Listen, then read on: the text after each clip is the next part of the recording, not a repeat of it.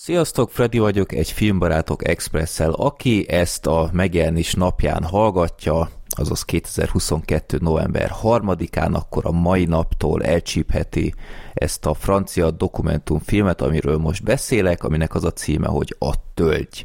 A Tölgy főszereplője egy több száz éves, egészen pompás tölgyfa, pontosabban nem is maga a fa, hanem annak albérlői tehát legyen az a mókus a fán, rovarok a fa alján vagy a levelein, madarak az ágakon, vaddisznók a fa körül, tehát minden, ami a fa körül lejátszódik, ők a főszereplők és egészen intim betekintést nyerhetünk ezeknek az állatoknak a hétköznapjaiba négy évszakon keresztül. Tehát, hogy hogyan gyűjti az élelmet a, a rovaroknál, hogy lerakják a lárvákat, aztán felnőnek, és így tovább, tehát egy komplet életciklust megtekinthetünk.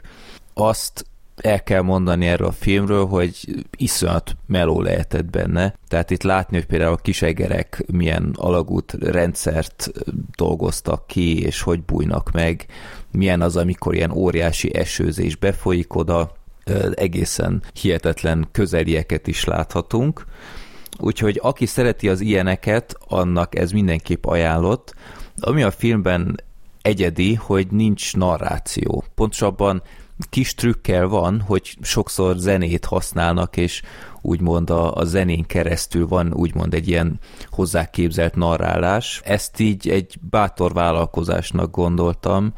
Voltak alkalmak, amikor szerintem jót tett volna egy kis narrálás, de végső soron a történet, illetve a kép az azért magát is elmeséli, de szerintem néha talán kicsit hozzátett volna, de ez volt a, a két rendezőnek a, az elképzelése, úgyhogy akkor ilyen lett. Az is nagyon érdekes, kicsit utána jártam, hogy 2017-ben indult ez az egész projekt, és amin a film alatt gondolkodtam, és ami egy természet dokumentumfilmeknél mindig lenyűgöz, hogy honnan tudták ezt, ezt a spontán dolgot épp elkapni mert itt ebben a filmben is vannak akár csak az, hogy egy, egy ragadozó madár üldöz egy kisebb madarat, egy énekes madarat, hogy vannak ott készenlétben, hogy több kamerával is ezt befogják, ami a valóságban egy pár másodperces jelenet, és nagyon érdekes beszélgetést hallgattam a rendezőkkel, hogy például mi szakértőkkel összeültek, és előre megvolt úgymond a forgatókönyv. Tehát tudták, hogy ezt, ezt, ezt, ezt kell megmutatni majd, és a szakértők segítségével gyakorlatilag tudták, hogy ez meg fog történni, és csak a, a pillanatot várták ki. Hát idézőjelben csak, tehát ezért ez egy nagyon intenzív és magányos meló. Ez, ez kifejezetten érdekes volt, hogy hogyan is működik az ilyen. A jelenetek között van egy rovar szex jelenet, ami kicsit meglepett, de hát ilyet sem láttam még.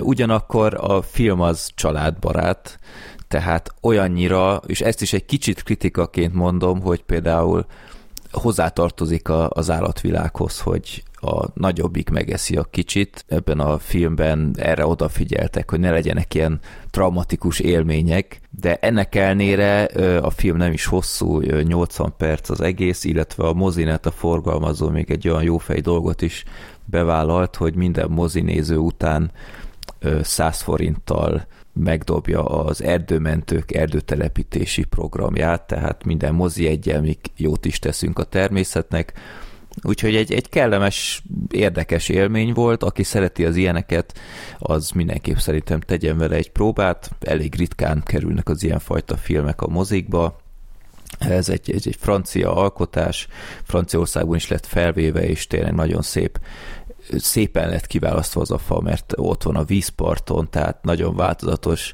állatok is előkerülnek ott, úgyhogy ez csak az én kis családbarát tippem, ha épp ilyesmit néznétek. Köszönöm a figyelmeteket, nézzétek meg a moziban, ha felkeltettem az érdeklődéseteket, és sziasztok!